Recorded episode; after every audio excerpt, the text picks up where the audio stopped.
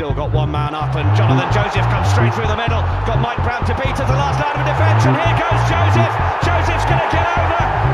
Watson goes on the outside. Oh, Watson goes magnificently on the outside. Hello and welcome to the Bath Rugby Plug, the rugby podcast by the fans for the fans, plugging the boys in blue, black, and white. My name is Gabriel, and I'm joined as ever by my good friends and fellow Bath fans, Tom and Charlie. Tom, how are you? Another uh, a weekend with less rugby with no Six Nations, um, but a Bath defeat on this occasion. How are you? Yeah, all good. It was uh, um, a tiring game to watch, let alone uh, Mm. let alone play. Um, and yeah, as you say, not one that we wanted to be losing as within our quest to, to, to get in the top four, but plenty to talk about today. Mm. Um, and also, obviously, the big news with, with Danny Cipriani Mm. that I'd um, uh, I'd, I'd, I'd uh, said wasn't legit in the last podcast and was announced about 12 hours later. So, what do we know as ever? Yeah, I think even like we, I kind of hit upload on the podcast late on Monday night, and then check Twitter, and the rugby, the rugby or the Daily Mail reporting that it had been signed, and I was thinking, oh, we definitely spoke about that, and I think Tom described it as unlikely, and Charlie described it as a terrible idea. So um, we will come to that. But Charlie, how are you, mate? Yeah, I'm good. Uh, probably a touch better than Tom was on Friday night. Uh, did you enjoy the did you enjoy the France Scotland game, Tom? yeah, missed most of that. Managed to catch the last 10 minutes, which was uh, pretty exciting. But yeah, uh, car issues unfortunately meant I was at the side of a road trying to watch it on my phone, which is always fun. Yeah, I, I, I, wanted to have a little chat about the, the end of the Six Nations, obviously, with with you guys um, on our WhatsApp group. But instead, I just went straight to Charlie because I thought sending a photo of myself enjoying uh, a glass of red wine watching the rugby whilst Tom was on the side of the road um, may not have gone down too well. But um, yeah, end to the Six Nations, and I guess. Um, Congratulations are in order to, to Wales and obviously Scotland on their victory. We're not going to talk about this podcast. What we are going to talk about is the the crazy game at the Brentford Community Stadium. Bath coming down 36 33 losers to Brentford Football Club. I mean, sorry, London Irish Rugby Club apparently were, were out there on, on, on Saturday. Also going to talk about the, the Danny Cipriani signing, even though it's kind of a week late, but we will talk about that. Uh, Joe Cokanasiga re-signing, and then a very brief, I think, look ahead to the Challenge Cup uh, trip to Zebre on Friday afternoon. Obviously, bank holiday, Easter Friday, so Three o'clock. three o'clock kickoff. Um, Charlie's looking surprised, so I've told him. So hopefully everyone else can mark that in their diaries. It's a three o'clock kickoff. and I thought it was um, Friday evening as well. But you so, thought you thought it was five o'clock because it was a 24 hour clock. all right, okay. yeah, I mean the 15 did catch me out. It was. I was saying it was a brief look. I just glanced at it and thought, oh, five there, five o'clock. Um, but yeah, thanks for that, Tom. Um, let's get into the, the London Irish game then, lads. Obviously, as I said, a, defeat. Um, and before we get into the details of it, Charlie, uh, I guess a mad game of rugby. Uh, and ultimately, with Bath going down to 12 men at one point, were you, come the final whistle, almost relieved that, that we came away with two points, even though we went into the game expecting full five? Well, uh, as every Bath fan, it was a full roller coaster of emotions, wasn't it? Uh, so I, I, I, did, I, I'm still not quite sure how to feel. I mean, when the final whistle went, I was, I was quite, I was, yeah, bit disappointed. I think is was was the was the overall feeling. But when you sort of step back and look at the game, the fact that we were down to 12 men, 12 points down with about 12 minutes to go, the fact that we managed to come away with two losing bonus points and we scored two tries in those last 12 minutes, it it does show a good amount of grit and determination. Uh, determination, uh, but I mean, like ultimately, we lost to London Irish, which is a team like we must be beating, and Mhm. it would have propelled us into the top into the top six, and sort of you know really like yeah, it would have- it would have really like been a trampoline perhaps in, in, into the top four because I mean hmm. that's one of these probably one of these fixtures we might look back on Yeah. if we end up coming fifth at the end of the season, for example, that we say, you know, that was a game we should have won. I mean, there have been a few this season, but that's one where I mean we we've been we've had a string of wins against our name, and we thought, you know, returning internationals. Perhaps we should just say, screw the internationals. It was going perfectly fine while you guys were away. Let's just carry on as it was. They're all back and we're losing again.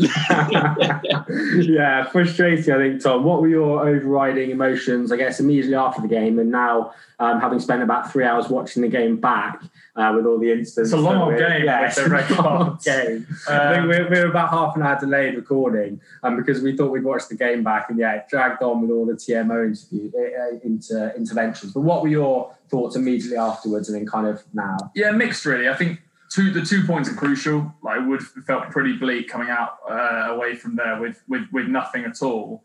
Um, and you know we know how close it can be at the end of the season, um, particularly the last few years between sort of um, really third place and, and you know right down to seventh or eighth place in the Premiership. So I think you know the two points are key, and we've we've said how important bonus points are in the past. But I just think it's another one that Bath Rugby fans will be looking at the team sheets there, looking at some of the lads that we had coming back. You know, we fielded a really strong team with Ewels coming straight back in, despite his starts from Watson coming back in as well, and then the other guys on the bench to provide some impact in the front row. And I just think you look at the London Irish side and you just scratch your head as to with that much talent how you can lose to a side, uh, you know, like London Irish. And I, yeah, obviously the, the, the cards came into it, but I felt we had plenty of opportunities to to to score and to to put that game to bed that we just weren't able to mm. to take. And we looked again so dominant in parts of parts of the game, um, and we just weren't able to uh, keep that going for um, any length of time to, to kind of to kind of put the game to bed.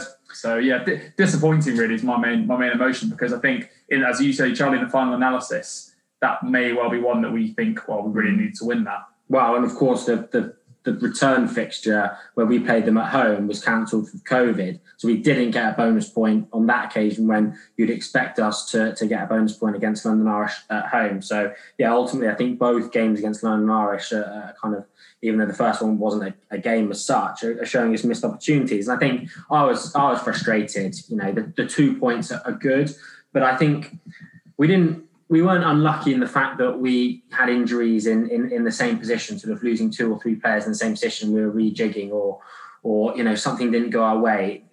It was our own ill discipline in, in, in a five minute period, which was just crazy that that that that lost us that game. And I think that was what's so frustrating. We saw in those last 12 minutes, as you say, Charlie, that it was it was easy to score against them. Like it, it really was easy. And I just think if we'd managed to keep all those players on the pitch with that pack at the end of the game, um, with with the um, the front rowers coming coming uh, onto the pitch, as you mentioned, Tom, I do think we we could have could have pulled away with that game. So I was frustrated, um, to be honest yeah. with you. And I felt like we at times tried to overplay, and the off some of the offloading was brilliant in that first half, um, mm. and and you know some of the long passes that, that we started to see see were, were great, and it's good to see guys playing with a bit more confidence. But as you say, I, I don't think it would have taken too much to to penetrate that London Irish defence. You know, cut some quick ball, um, some kind of you know um, some hard runners, and then spinning out wide, and, and it would have been. Um, I think it would have been fairly straightforward. But as it was, we had these kind of outrageous offloads. JJ um, kind of kicking it forward and um, and, and, trying to Bailey did it as well, kind of trying to chip it forward where you can just use use the pass and keep the ball. And I think it's just playing those percentages um, that we didn't do. We we looked like we were trying to be a million dollars all the time. We looked like we needed a Lamb- we, we thought we needed a Lamborghini, and actually could have probably driven through the defence in um, you know um, uh, my defender road or in the garage now. Um, I just think yeah, we we probably gave him a little bit too much credit at times in that first half. Mm. And I think when we did simplify our game, and we went down to 12 men, that was when we had we had all of our success. But let's get into the, the, the first half before we come on to the cards and the second half meltdown, Charlie. And your boy Will Muir, uh, fantastic performance all round, but cross for an early try. And, and, as Tom said, came from some some nice offload play from from Bath. Yeah, I mean the offload play looked looked pretty strong. We were trying to chuck it around a bit, which is which is quite nice. Although I do feel that sort of played a bit into London Irish's hands, being a team that wants a slightly looser looser game of rugby.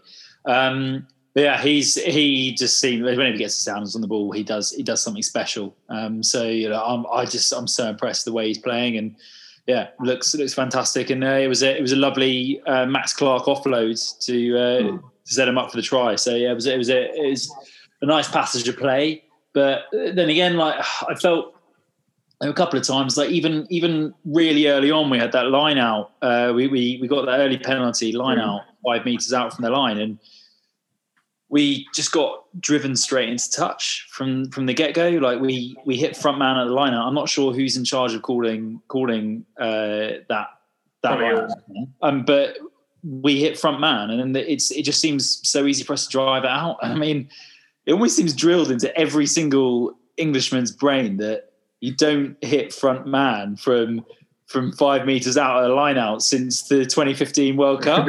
like I swear, is, is that not drilled into everyone's head? Like, yeah, I, I, don't know. Perhaps, perhaps, they, they they felt they there was a weakness that they spotted before the game. I'm not sure. There's people who watch a, a lot more of uh, these teams than I do and paid a lot more than I am. But I, I just I just felt like was a, that was an example of a brilliant attacking opportunity to mm. just get on the right foot in the game and immediately from the get go, we sort of we, we just we just blow one of these opportunities, and they're able to you know turn us over, clear their lines, and that's the visit to the 22 where we've where we squandered some points. So yeah, that that was sort of where I started thinking, you know, come on, let's, sort of out. But uh, it's probably where the yeah the, the doubt crept into my mind. Let's say.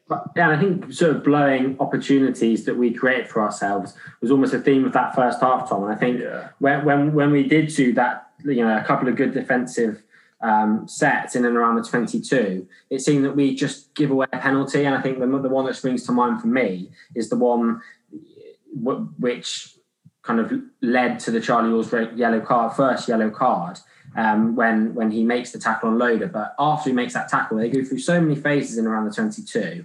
Um, we do really well defensively, turn the ball over, but then they come back for the the um, Charlie Ewels yellow card. And I think that was what was so frustrating is that we did things well, but weren't quite able to finish them off. Yeah, and it's, it's a big psychological swing as well when you when you defend for two or three minutes, as we did in, in that instance, get the turnover, feel like you've won that particular battle, and then come back um, you know, as you say, penalty, and suddenly they're down, they're down in the corner. And I think, you know, it was it was, it was something like that where, as, as you always say, we didn't make our lives particularly easy.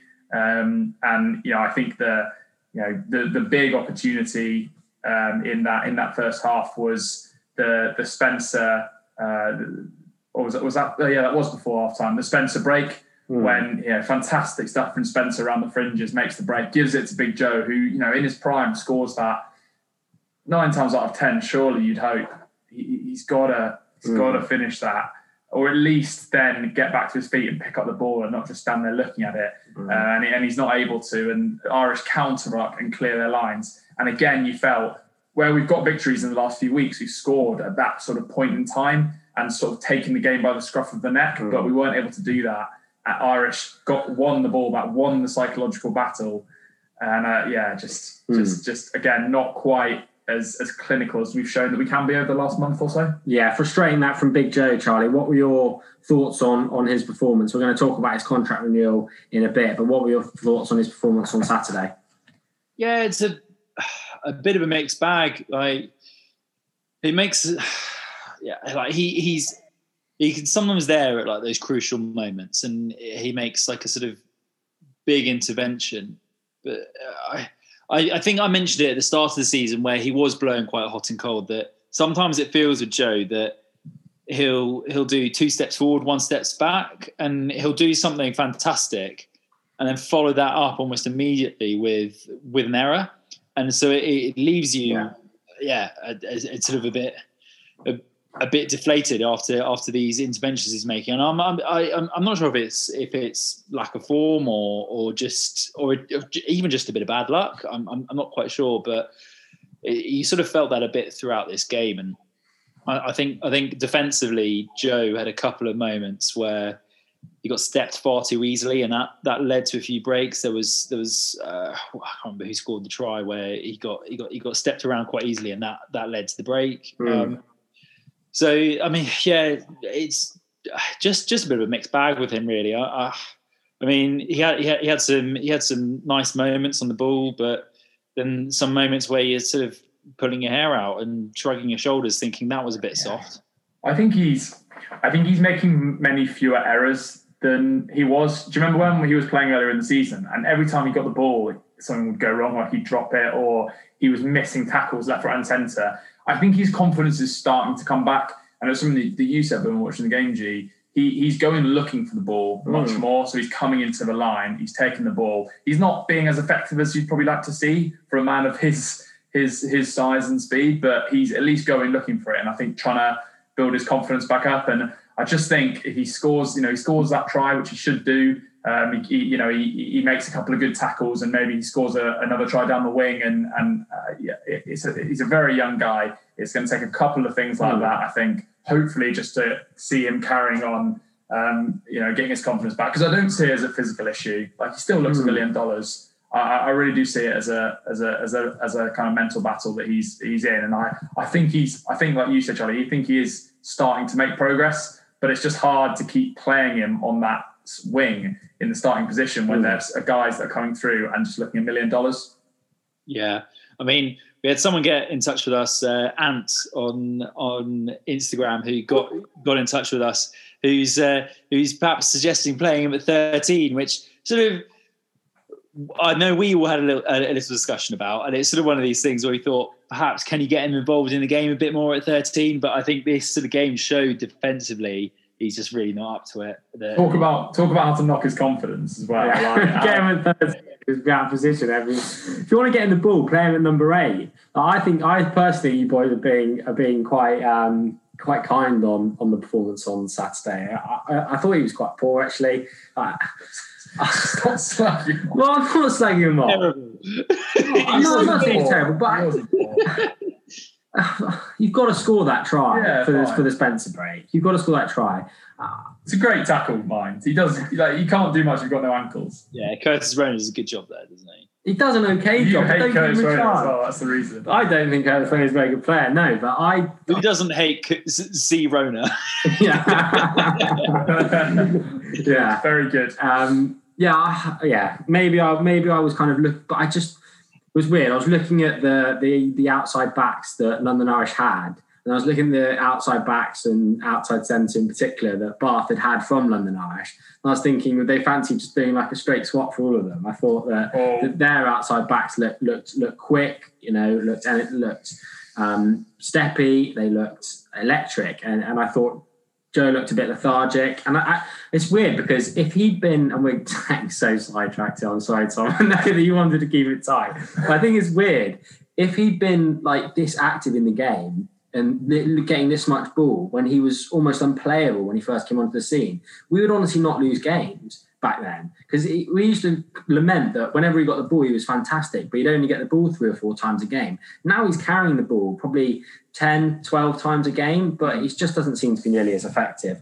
Um, okay, I was just going to say, if you know, we we we've we've got a bit of a, a checkered history of straight player swaps with our good friends at Welford Road, so I'll, we'll be staying well away from that, please, given how the last one worked out. Quickly then, Charlie, three names from you. Everyone fit.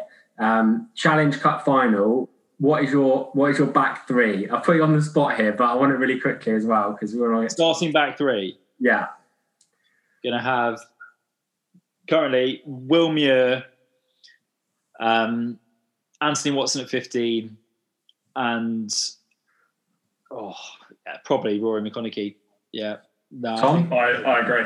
I completely oh, agree. Oh, it's tough on Tom de Glanville. It's it tough is, on Tom de Glanville. Tough on Tom de Glanville. I mean, you, you could potentially put Watson to the other wing. I mean, yeah, you could potentially do Will Muir Watson on the other wing. And no, no, no, yeah. Oh, no, where, where's the remove? Where's the remove from the Zoom? Ask Warren Gatland. I'm a Conic in the second row, maybe. Um, trying to make was that I, I was, was gutted not to see him in the lineup. Yeah, I don't think Joe's in any in any Bath fans um, kind of top back three at the moment. Kind of let's move off. Joe, I don't want to pile on too Can much. I just mention the defence in that, that first yeah, half before we on. So, a couple of but I'm really for for kind of both the the London Irish tries really poor. I mean, the first one against Loader, as you say, two one-on-one tackles missed by mainly by Max Clark, which he really should be snaring in there, and also mm. Underhill, which is a tough challenge, but one that you probably expect him to make. And then more structurally, for the second try, when you know Spencer doesn't make touch and he has to go like 20 yards or so to put other players on side, we're just so doglegged, and we we let Parton just like find an easy gap through the line, and then Joe, Jonathan Joseph's like he kind of like is like jogging after him and tries to go for the tap tackle when he's he's he's he's in range to kind of dive and take him out. And I just think when they're looking at that try in the review, oh, they're That one. pretty harsh words said because uh, that was not. But should we move on to the second half because we've got a lot. No, it's, it's all right. No, just that. No, no, that try was a key turning point in the game. I thought, and I think I mean we probably should discuss it. That one with, with Spencer. I mean, first of all, no, no, no, no. First of all, do you think he he's trying to make touch or or not? I mean, because that, that's what I thought was was crazy. He seemed to have so much time on on the ball to make a clearance. But booted it upfield, and I mean, he, he sort of gave himself a five meter angle. Got no angle though. Pardon? If he if he goes to touch there, it's probably out on like near the twenty two. I know, but he he he seemed to have quite a bit of time. I, I from, from memory, he wasn't really being chased down and pressured onto a kick. He sort of received the ball and thought, right, I'll kick this. I don't think I don't think he was aiming for it, but I think in hindsight he would have done. yeah, I mean, well, Yeah, hindsight's I- a 'cause- thing, isn't it? I mean, that's a pretty obvious comment. That's my yeah, yeah, exactly. it led almost first base to a He's not going for it there because, like, if he's aiming for touch there, he knows he needs to kick it out into the stands. Really, otherwise they'll just take it quickly anyway. So he was angle would have been like quite a lot different. And as G says, like, he wouldn't have found nearly as much ground. I think it was because he had to put guys on side by himself that meant that the defense defensive line was like just completely out of shape. But it doesn't really excuse the the kind of one on one missed tackles again. So I don't think he's like wholly to blame there. again it's yeah because it, it, i mean I mean i'm not i'm not like hanging him out to dry for not making touch there. I, I think that that's why i'm asking the question. I mean do you think he was trying to make touch or do you think he was just kicking it down the field? Because like the reaction from all the other players just wasn't really there. They they seemed to cruise through the line so easily on that on that moment. So uh, yeah a really really painful moment to uh to take a score there. But yeah, I, think, I think that yeah, just it sort of led to them being being up at half time. So uh, it just put us on the back foot. Mm. 17-13 at half time, as you say, Charlie. Um, Bath come out fast, Tom, in the in the in the second half, winning the the the kind of line out, the restart line out, uh, going through the phases, and Anthony Watson picking a, a fantastic line to score to make it 17-20. A, a really good try, and, and we kind of continue to build. I think uh, with a kick at goal, 17-23, uh, and and then kind of comes the the the, the Oh, and then there's another. Sorry, we, we, we also, I will just mention briefly the the, the next London Irish try, which again comes from a, a, a, a turnover, and this was before it all kind of unravelled. And I think this is this is relevant for the try that we were just discussing there, Charlie, which you thought to be a turning point just before half time, uh, and, and this as well, and, and it's conceding in transition. You know, on the members' evenings, Yeah. Neil Hatley has spoken like on both of them a lot about how they need to improve their defending in transition. So basically what that means is when you you concede the ball in attack, the ball remains live, and then kind of that next phase, uh, that next tackle needs to be made. And, and we saw for the the um, this the Parton try. Um, from the Spencer not making touch or not going for touch or whatever, that literally comes from the next phase. And this try as well, Benno spills it in the 22, and we don't make another tackle until Parton's under the sticks. Yeah. And I just think that organisation uh, uh, and, and that kind of awareness to react to turnovers was so poor on Saturday, and it meant that their back three uh, and their runners, who are who are really impressive, that Parton in particular looked fantastic. They were just all over that, and I think that's something that the, the, coaches, that defence in transition. I know Hatley's so hot on it. That's something that they'll be banging banging onto them about this week. I can tell. yeah, it was that was really disappointing. I, I would, I think you, you hit the nail on the head there. But I would just credit London Irish as well. Sean O'Brien came off the bench at that point and kind of gave a lovely miss pass, and then was followed up and was back on the ball to give the ball out, the, the ball out to Parton. So I think you at times you've got to hand it to London Irish. That was a really well worked try, but you're right. Again, in the review, they'll be looking at that and, and having some pretty strong words. yeah, for sure. I think uh, 24 17. And then then it all just unravelled. And watching the game back, I couldn't actually believe that it all happened so quickly. So I think we'll start. Um, we'll start with the the the Tom Dunn red card, Charlie. I guess we can probably have no complaints about this. You know, the, the way the guidelines are, if you, you know, direct contact with the head seems to be a straight red card.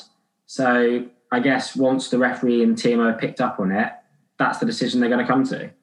Yeah, I mean, looking at looking at it through our blue, black, and white spectacles, as we often do when watching the game, I was sort of sat there thinking, oh, borderline, bit harsh, like can understand it.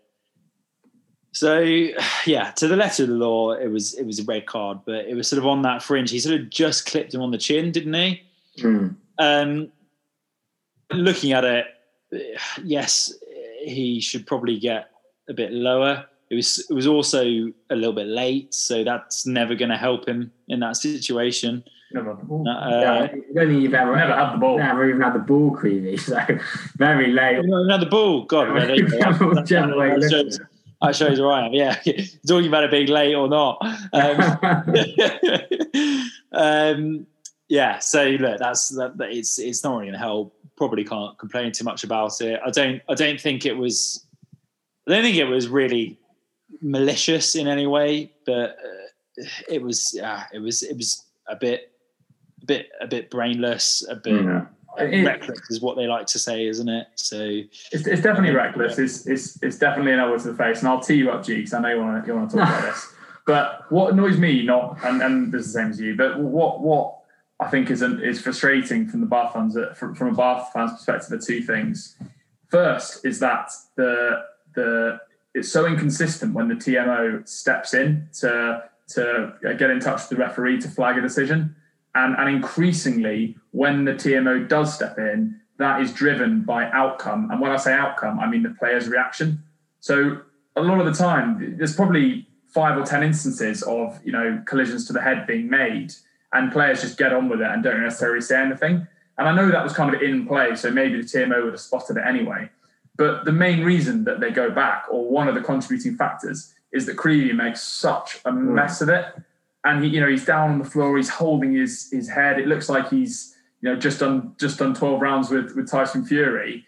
And then he's straight back up and running it off and and, and seems absolutely fine. Doesn't go off for an HIA apparently as well. So um, uh, yeah, yeah it, and I, I think it, it like it's setting a as it's setting a dangerous precedent that that players will inevitably start to follow. And I think we saw a few instances of London Irish players making the most of it.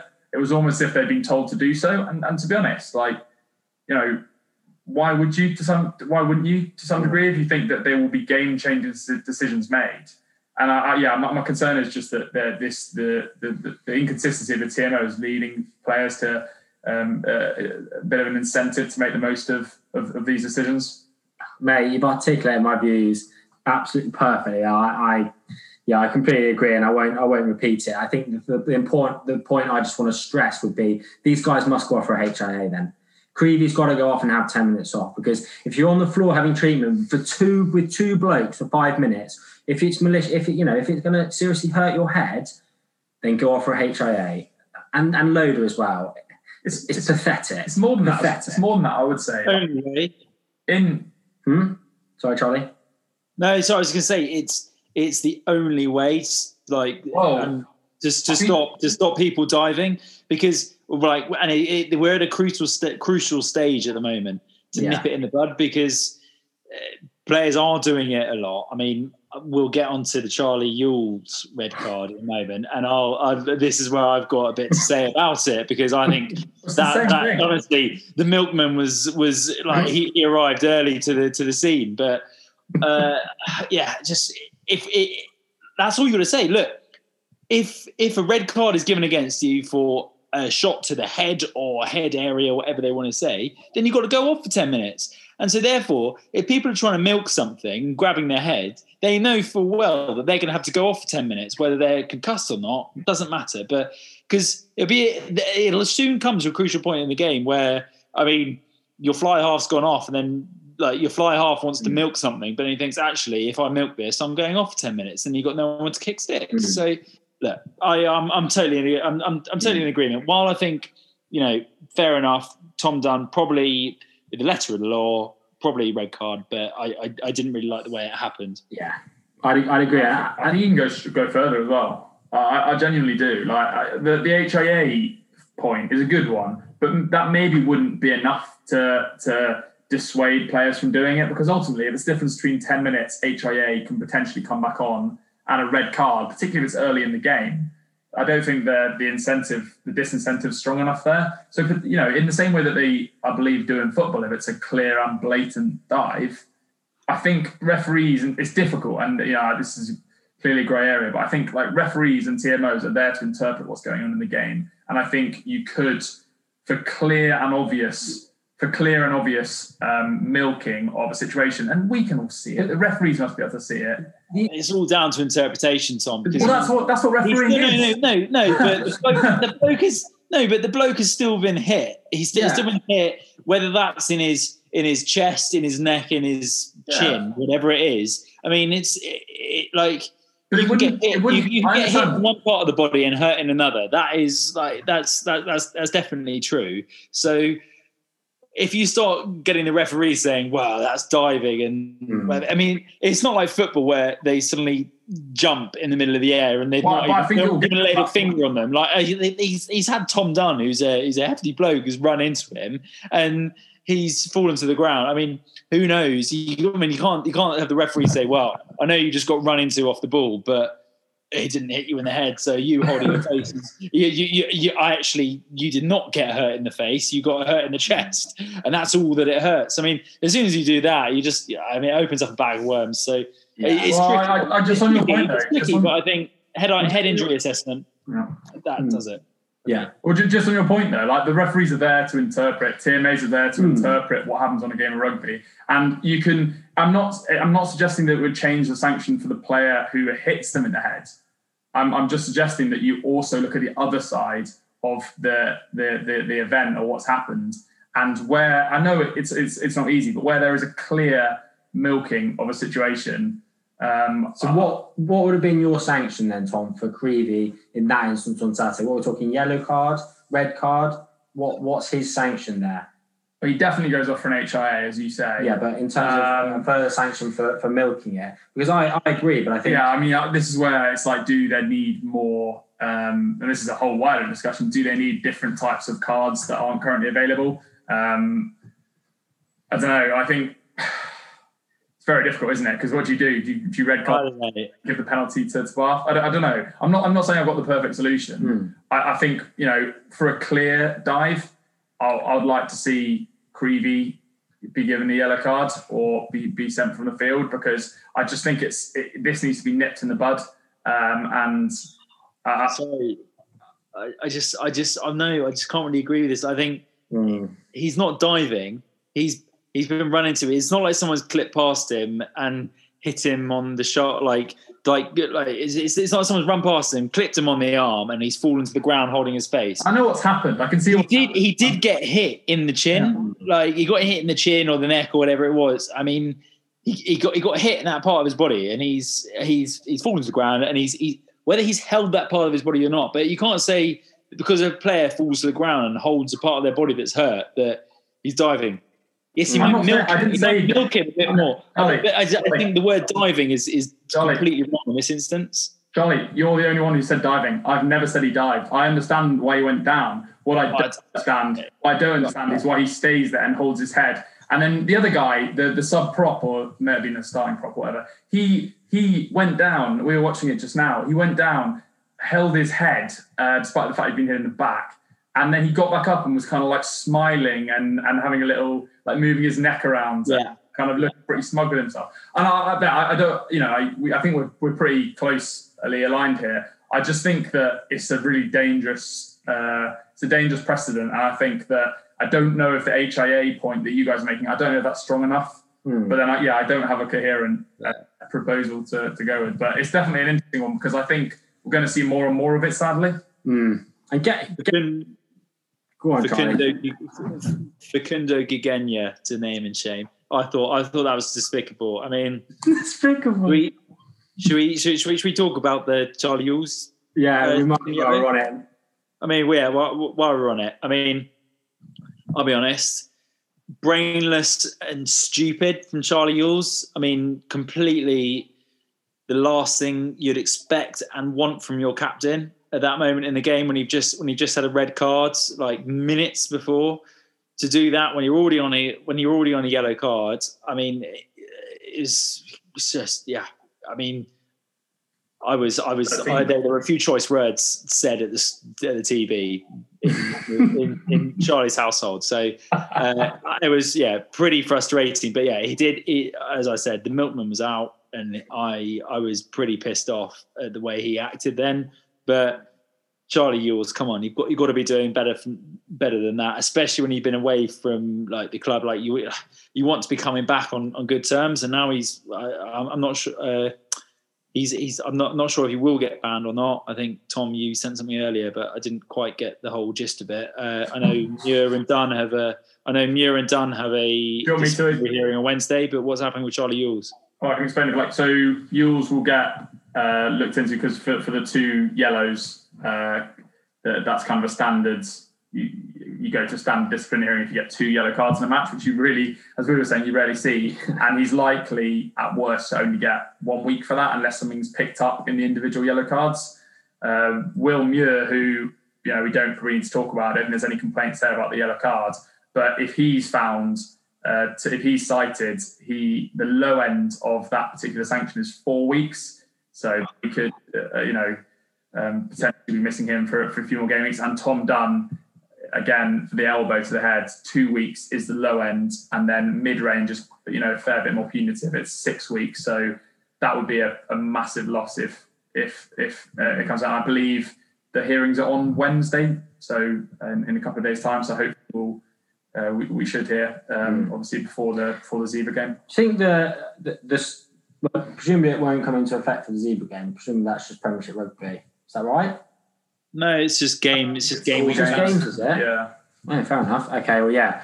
Then look out for that one on Wednesday for sure. Do you think the side team just finally on this would be that would be a good way of of of, of kind of after the game penalising someone like Creevy when you may have you may have more time the referee and the citing of may have more time to kind of review it and that's then a, there they can go in and go oh for that you get a ban but actually in game nothing affects. That's a really good point. point and also you'd have the other benefit that the independent in inverted commas doctor could assess the actual impact and you know get more of an idea of the the impact of that Anyway, Charlie's not having it. It's fascinating discussion at Bath Rugby Plug across socials, Twitter, uh, still firing away on Instagram. So get in touch with us with your thoughts. I think to be clear, we didn't lose the game because of the referee or anything like that. We lost the game because of just sheer ill discipline and sloppiness from our from some of our key players. But I think what we are saying is that it would have been, you know, it was made more frustrating by the fact that we all feel that maybe they don't go back and look at them, or maybe the sanction aren't as strong if the Irish players are slightly, you know, aren't trying to necessarily um, make the referees go back and look at it, if that makes sense. But I think Bartil discipline in, in that period yeah. was was just criminal. So yeah, the Dunn red card.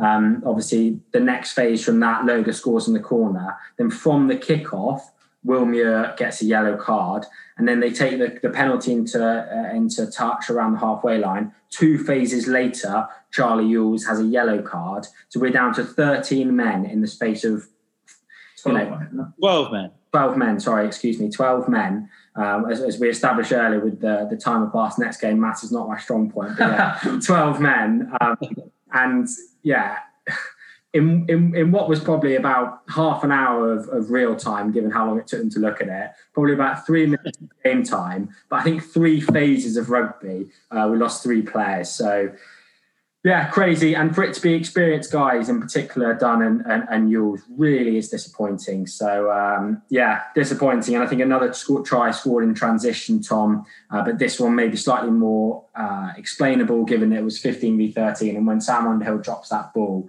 and we're scrambling to defend, it's almost impossible for us to do so. Yeah, I think it, it, it, was very difficult to defend. But I think on the flip side, from from you know a coaching point of view, it's all the more important to to to not to take risks and to, with with offloads and to hold the ball and to really focus on keeping possession when you know that if you, you are turned over, it's it's almost a, Hmm. a certain But that was a drop, not. Yeah, yeah, yeah. No, I, I know, but again, it's it's Yeah. it's an error, and it's it's a very bad time to make an error when they've Mm. got a, a two man overlap and some some you know very, as you said, impressive outside backs. Actually, I thought. Mm. Yeah, really disappointing phase of the game for Bath. Uh, certainly, that's kind of 60 to 70 minutes. Um, but we clawed our way back into it, Charlie. Was that Bath being good? Was that Maxwell Keys slightly evening the game up? Or was that London Irish thinking the game was in the bag? What was your take of that last 10 minutes?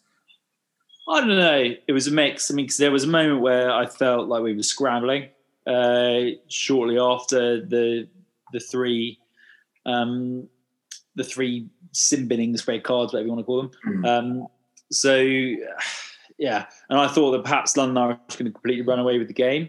Uh, then there was there was, sort of a moment where it was turning, and we we managed to have a couple of set piece plays where we kept it tight. Mm. Our power sort of showed, and I think from that moment, I mean that obviously then led to uh, well, eventually to London Irish yellow cards. But I think the game plan that we managed to play within those in those few sort of minutes in terms of like keeping it tight and actually reversing the type is perhaps something we should have done right from the start because mm. I felt that like, I sort of said this at the beginning of the podcast. I felt that us trying to play some loose rugby and throw the ball around sort of played into London Irish's hands. Where, whereas if we started off the game perhaps with the likes of Tom Dunn on the field, Beno Obano on the field, who looked really strong when he came on, and mm. Just outmuscled, outmuscled them from the get go. I mean, perhaps the scoreline would have been a lot different at half time. So I don't know. Uh, it's it's it's it's a tricky one to analyse. I mean, I know you, I've not really answered the question there, Gabriel, but I feel like yeah, I, I, I feel like it sort of swung both ways. There was a moment where the tides could have turned and they could have put you know two, three tries on us in those last fifteen minutes, but we managed to absorb that sort of first wave of attack and then hold on to the ball, which Mm. was I thought was really impressive. And that ability to hold on to the ball, and actually, I mean, to score two tries when we were down to 14 men. I know they, uh, sorry, down to 12 men, 13 men, whatever it was. I know they we ended up, we finished the game even Stevens, but uh, w- uh, and able to outpower them to cause those yellow cards was really impressive. Mm. It Yeah. just, it just showed the blue the, the, the blueprints what we should be doing all game. I don't. I think that that pack that was on the pitch, uh, you know, excluding Tom Dunn and Obano, would have been enough to to to, to bash over and to win the arm wrestle. I think we were throwing the ball around needlessly at times, as you said, Charlie. We didn't need to play like that. I think we could have beaten them in the in the Volkswagen Polo, and we tried the Lamborghini, and I it, it didn't work, as I say. But uh, some, some some positives to take. Like I, I just want to touch on a couple of things. sorry, sorry, Tom, wasn't it? You broke down in the polo on Friday night, didn't you? Not in Mate, I could have pushed that through the London. I, I wanted to say a couple of things. Um, firstly, first Premiership appearance for uh, friend of the podcast, Max Ojomoh, who, who who was good. And then the other thing I wanted to and Alex Gray. Alex Gray, yeah. And the, the second thing I wanted No, yeah, it wasn't Alex Gray's debut. He he played against whoever it was when uh, Stuart Hooper was handing out the shirt to Willie Nilly. Oh, was, yeah, yeah, was that yeah, yeah, Gray? he had- he had a- like Gray and Schumann? who was that? I can't remember. who It was definitely Tian. I don't know if it was Gray. Maybe it was maybe Gray's or I think he has come on. He's, he's, he's got the bit shaggy, shaggy as they call him apparently. Sorry, I'm interrupting you in full flame. No, no, I was just saying Max Ojomoh, uh, you know, Hmm. guy that we've spoken about, the, the the sort of highlight reels that we've seen for him playing at age group level have been unreal. So good to see him get a uh, uh, his first Premiership appearance. And then maybe I think one thing we haven't spoken about yet, quite incredibly, and gee, maybe this is one for you, is Orlando Bailey Yeah. getting his, his, his first start. And you know, let's let's not spend hours on this, but the maybe G, if you just uh, if you just uh, maybe uh, give a quick assessment of of, Flip over to our next podcast. of, Yeah. of how, how you think he got on. Yeah, no, you're right, Tom. Thanks for thanks for kind of pulling us all back together. Yeah, I, I think it was Orlando. I was so excited to see him play. As you boys can probably attest to, looking at our WhatsApp chat, I was very excited on Saturday to to see him play, uh, and I'm still excited about the prospect that he can be. And I think, you know, it was like he'd been gone out on on his bike for the first time. Stuart Hooper is his dad, but he still had the the stabilizer wheels on. You know, he, he kind of wasn't kicking either at goal or um, uh, to, to touch. Spencer took all that responsibility. Spencer box kicked pretty much every time. So again, wasn't having to clear his lines. I also thought a lot of the time Jonathan Joseph was stepping in at first receiver uh, in, in the back. So I thought in that instance, it almost felt like it almost felt like he was a passenger at times. But I do think that we saw a couple of glimpses, particularly in that first half when he had when he had uh, kind of 50, 14 players alongside him, I thought we saw him, him get into positions and take the ball to the line and start to make that back line tick in a, in a nice way. And, and and I think he didn't play as well as probably Priestland or, or Schumann would have done on the on the day, but he's what 19 years old.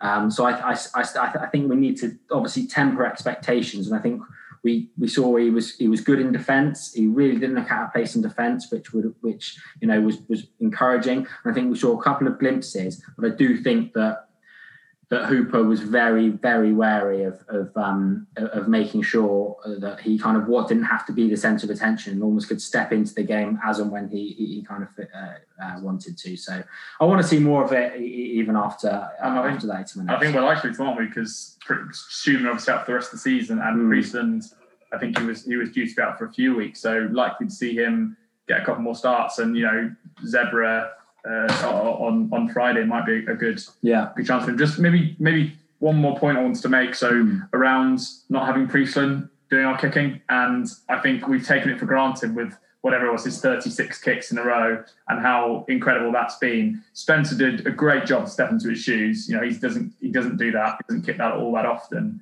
and he and he he he really does take responsibility well. And I thought he had a he had a, he had a, a, you know, a really good game for the most part, but he you know we did miss 10 points from the tee, which ultimately in a in a three point game is is is is kind of fairly key. And if if Priestland gets them, then again there's a difference potentially between between two and five points. So mm. um, yeah, I just thought I'd say that. Mm. Yeah, his final the goal as well. I mean, I know he dropped. Yeah, I, I know he drop kicked one of them, but uh, yeah, that was that was sort of the difference really between.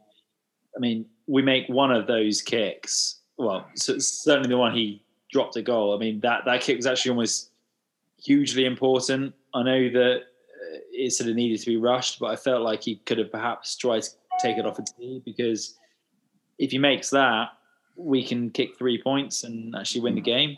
Um, we well, well, sorry, even the last one they hit a goal. So I'm trying, I'm thinking about this as as uh, as a kick that. Um, yeah, I'm, I'm sorry, I'm, I'm, forgetting that he actually missed touch uh, on that penalty at the end. But uh, um, yeah, uh, that was yeah. basically it. So, so that's all I was trying to say there is he makes either of those conversions from those last two tries, and yeah, it's, it sort of sets the game up a bit differently at the finale. Right, I think if he if he gets the first one, yeah. then he can just like take, take his time on that second one, and then he might get that one, and then obviously we win by one point. So yeah, missing the first one was was yeah key, but yeah. lads, it's from the the opposite oh, it's, touchline, it, and it's yeah, yeah. No, I'm not, I'm not, not saying it's easy, but yeah. I will say, I will say, without Ben Spencer, that, that game unravels for us. In those last 10 minutes, he's the absolute heartbeat of that team, you know, Definitely. everywhere, full of energy, having played full 70 minutes. The guy is fantastic. I, I really love him. So I thought he was excellent. And I think, yeah, maybe a little bit harsh for me, boys. Tom, it, Tom it, might shut it. It did annoy me. It did annoy me when he missed touch at the end. I didn't feel like he had to bite off like that much. But like you said, overall he had a great game and he took on essentially the work of one and a half positions and, and one and a half key positions at that. So um, anyway, shall we? Um... Yeah, go on. Let's let's move on to, to, to a guy that may be kicking sticks at Bath uh, even before the end of this season. Been practicing, hasn't uh, he? Yeah, been practicing with Jonny Wilkinson. So um, you know maybe we'll see a, a, um, a fantastic kicking performance from Danny Cipriani, of course uh, announced on Tuesday, last Tuesday, that he was signing an extended one year contract with Bath, joining uh, at the start of May, so soon. and then obviously for the whole of next season. okay, so we've spoken about this a lot. I think I think it's been we've made clear now that Charlie and Tom in particular that you probably weren't very positive about this. And Tom, I think from your point of view, you felt that it was probably unlikely, so therefore you may not have kind of really thought yeah, about it, yeah. it, it, properly. Now that it's signed, have you managed to talk yourself into it? Are you seeing it from a different perspective? I'm trying to. I'm trying to find the kind of rays of hope, and now it's done. I'm, you know, I'm, I'm not going to. Uh, I don't want him to fail, and I don't want it to go badly. Uh, I'd much rather be proven wrong. I, I you know, but I, I do think it's it, it's a big risk, and I think there's a lot of question marks around it. So, firstly, you know, will he be a disruptive personality within within the squad?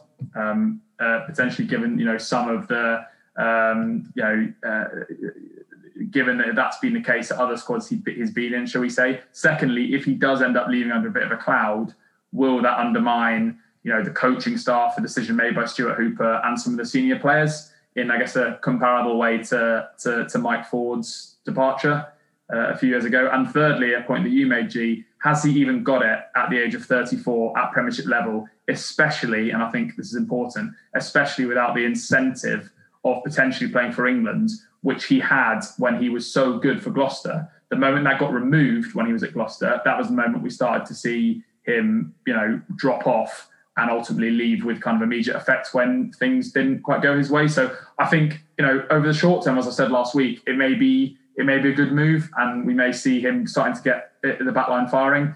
But I, I just think personally that the risks are, are potentially higher than the, the, the long term rewards. This is a short term. It's one year. It's well, it's yeah, it's it's it's it's one of years. I'm I'm more thinking, you know, he may get us into the the top four this year. Well, I don't see how he can make that happen if he comes in May.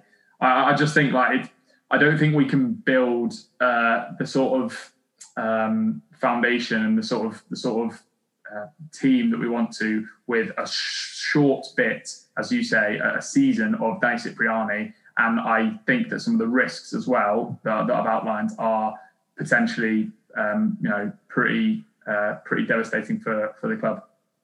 Charlie, you still seeing it as a terrible idea, as you said on last week's podcast? I feel like me up. There's, that's that's going to be the narrative from now from now on. But look, yeah, okay. I think I'm I'm sort of largely in the same park as Tom. The fact that I think okay, it's it's a one year deal it could work. We've seen it work at Gloucester in the past, where he turned up and the first season he's there gets into the playoff. It's the first time they've been to the playoff in years.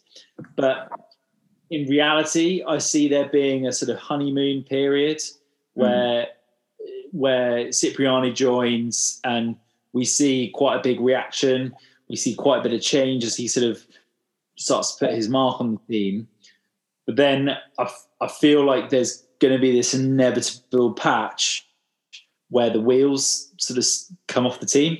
Um, and it will seem well, well, go to pot, whatever you want to say. I just feel like the wheels are going to come off. But the question is, when will those wheels come off? If you can make that, if you can make it last an entire season, then look, we might be looking at this as as, as a wonder signing. But I, I, I, I, like like Thomas said, I think there are a lot of risks, a lot of ifs and buts involved in this signing. So, look, I, it, it's happened now. I want to get behind it. I want to be as like positive about it as I can. But I, that is how I feel at this mm. moment in time. And also, I think that a lot between now and what September next year. Yeah, and I mean, we're definitely the minority mm. but I, I, I, also think I don't quite understand.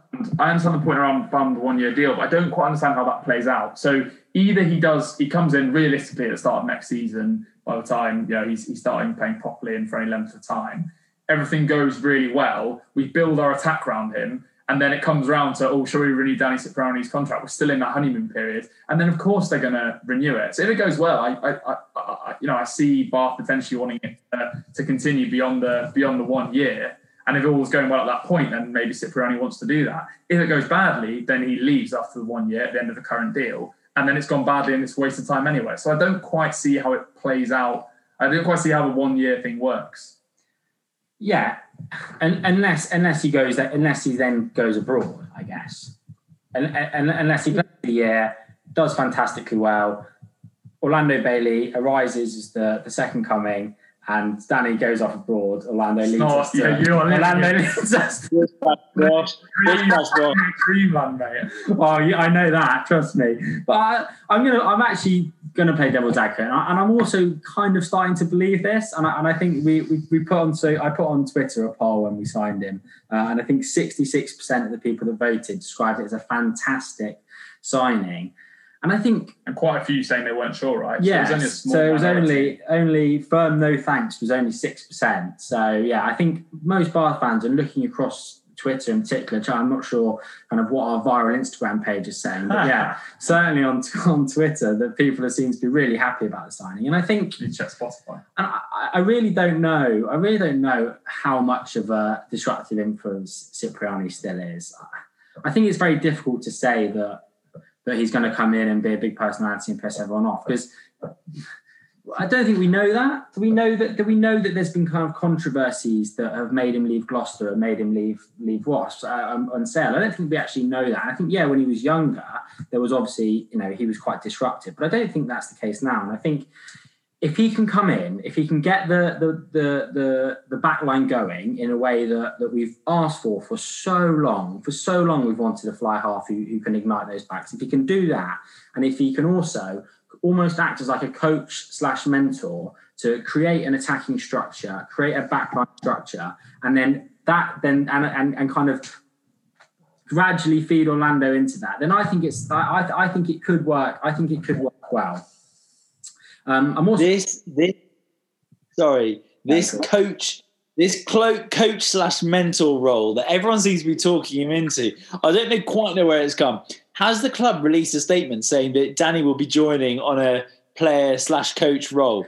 I don't no, think so. They, I, no, they, I firmly think Danny Cipriani, so sorry, I firmly think that Danny Cipriani likes to be the star of the show. Yeah, I do not is signing in a role that is to bring through Orlando Bailey. No, it is. That's ex- Charlie, that's exactly what they said in the statement, oh, no. the official statement.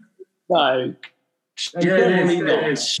Let me find the official statement. It's almost like you've not. I don't believe. I don't believe it for one second. I do not believe it for one second. I think Danny Cipriani is coming to this club believing that he's going to be in that starting ten jersey yeah. the entire time that he is club, and the fact that people think, oh, oh I, I, I, just don't, I just don't believe it. Well, I do not believe it. Okay. Like, oh. uh, that's no, no, no. Here we go. Cipriani will join Tian Schumann. No, no.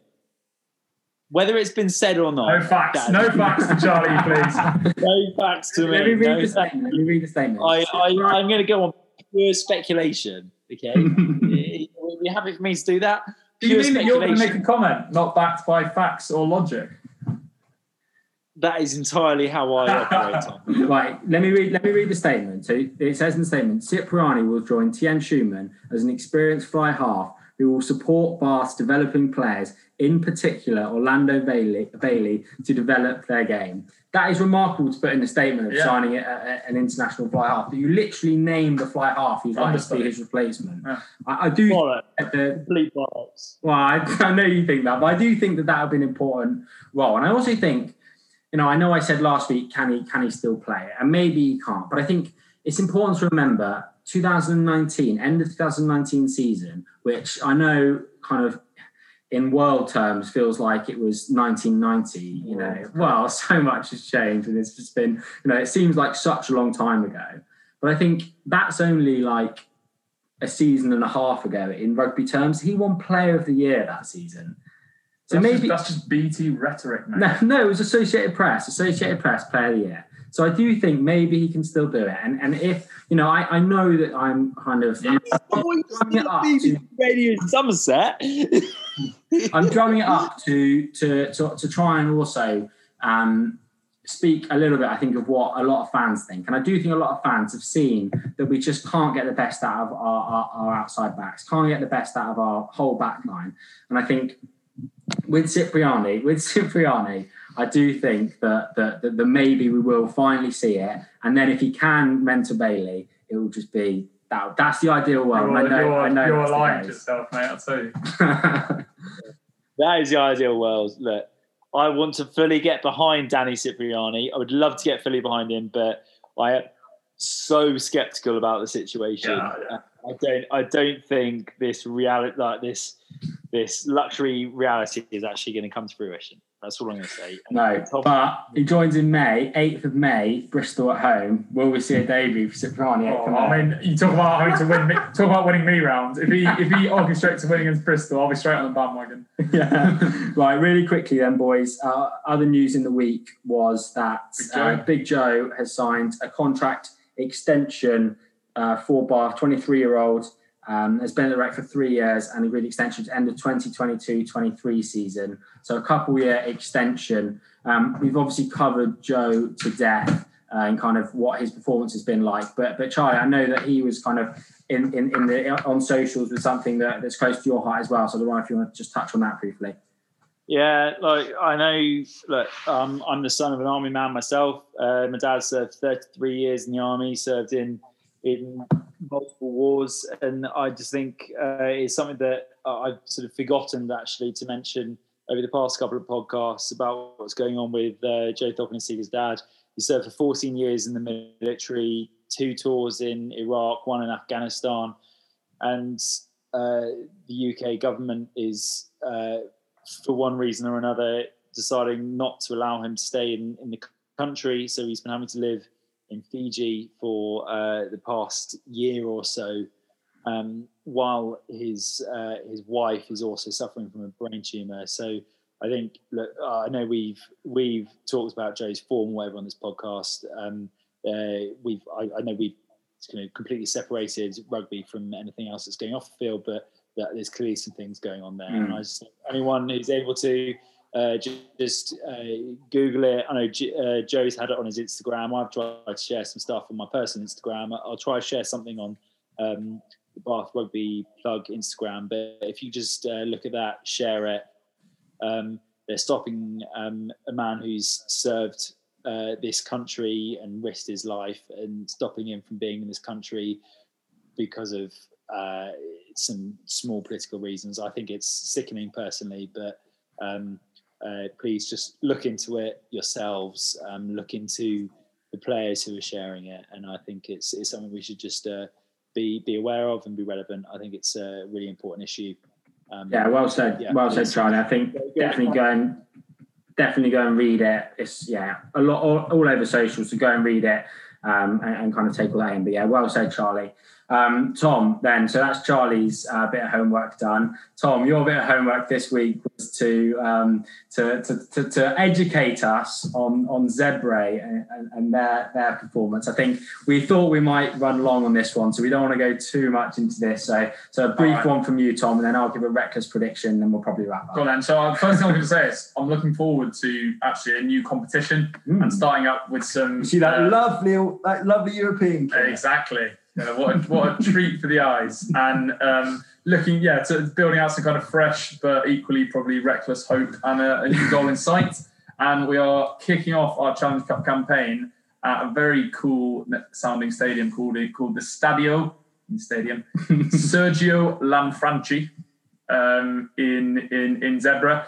Um, and fortunately, we're kicking off as well with a team that has been really struggling. Hmm. Uh, bottom of Conference A in the in the Pro 14, which finished at the weekend. They only won four out of 16 of those games. Um, most latterly, they lost 49 points to three away to a, a second string Ulster side without any names I really recognised at all, um, as is kind of common in the Pro 14. So, um, yeah, they've been better at home, but I think you know if we've got any hopes about going far in this competition and potentially any silverware, then uh, this needs to be kind of a, a four try bonus points. I think. Um, in terms of in terms of selections, obviously you know could potentially look at resting some guys, um, or potentially kind of try and start this competition out on a on, on a positive foot by putting out a stronger side. I personally would be going with kind of the latter option, and I'm but kind of happy to see some kind of I guess inexperience peppered peppered in there as well. Looks like Bailey will be be starting with Priestland still uh, likely to be unavailable. Um, however, we're also likely to see Tom de Glanville and potentially even Cameron Redpath come back and, and and potentially feature. So that could be good if, if all three of those guys are potentially featuring in in the back line. The only thing I was going to say is Um, I'd really like to see Obano and Stuart come back in and start. You know, those guys actually didn't play that much rugby over the Six Nations, so really want to see them come in and and and, and get a get a, um, a, a, a, start as well. Uh, just to mention on, on their side, so they Carlo Canna at fly half is and and also ex Bath guy David Sisi. But looking through their squad, not a lot of other names. Um, Bellini, I think, the Italian centre. But yeah, in summary, uh, I think you know let's get off to a quick start, get those five points, uh, and and, uh, and and yeah, try and try and bring some silverware back ultimately. Yeah, this is huge. This is huge, lads. We can win this competition, definitely. So yeah, I, I agree. I think this. I think this should be our, our, main focus for the rest of the season. I genuinely do. I'd much rather win this than than scrape sixth. So yeah, I, I'm really looking forward to this new competition. Three o'clock kickoff, be nice uh, kick the weekend off well, hopefully. And yeah, I would like to see some experience, but I would like to see. So Ojomoh would be one I'd like to see to see off feature, bench, maybe. maybe, and, and also Alex Gray, who's another one of these back three options that we have. Um, I know Hooper's been keen to get him involved, so yeah, this seems like a perfect opportunity for him. But but also let let's let's go and let's win and let's let's win well. Yeah, yeah. I mean, uh, it's an exciting one. Uh, haven't they also got Charlie Walker in their ranks, the old Quins boy, haven't they? I, th- I swear he's been playing in Italy with Zebre for a while. I mean, uh, maybe he's, gone, but uh, potentially injured. I have no idea. So perhaps ignore that. But look, let's be honest. The man we're all looking forward to seeing. He's come back off the bench this weekend. Will Spencer is back. How excited are we? Charlie Ewels is probably going to be banned for the week, so look, it's inevitable. Uh, a Will Spencer start. I am particularly excited to see him play. I know I have a different opinion to. Uh, hey, what's, can you talk us through the obsession here? Because we, when he came on just now and watching the game, we watched him. We were like, let's see what Charlie's looking for. And his first impact, he kind of went half-heartedly, kind of sealed off a ball on a ruck, and then got absolutely destroyed in the counter. Right. And just, what, what do you see that we're all missing? Just wait. He's abrasive. He's strong, and he's look, he's he's going to be putting in hits left, right, and centre. Look, just just wait and watch. I I, I think look, he's he's he's going to be integral to Bath's uh, finale this season. So look, just watch it, and you'll understand, Tom. You're just too short sighted. The important thing to stress here as well is Charlie's not taking the piss out of Will Spencer. Charlie genuinely really thinks he's a class player, so it must be something that we're all missing. Look forward to seeing him play on, on I'm gonna do, I'm gonna do, if he starts, I'll be doing Will Spencer count the whole time. Fantastic stuff, boys. Really enjoyed the podcast. Um, we'll wrap it up there. Yeah, follow us on socials at Bath Rugby Plug. Um, another week where we didn't read out the reviews. We've had some more reviews on um, on Apple Podcasts. So do review us wherever you get your podcasts. You can get it on Apple Podcasts. Up to, nine, up to 99 reviews as well. So well, how about we read out our 100th review? Yeah, 100th review. We will, we will definitely read Only it out. five star. No, it, well, I enjoy the one stars probably even more, actually. Give us a one star. I'll definitely read it out. But yeah, thank you very much for listening. Tom saying you can get us on Spotify. You can get us wherever you get your podcasts. Um, enjoy the rugby this weekend, uh, European rugby back, and stick behind the boys through thick and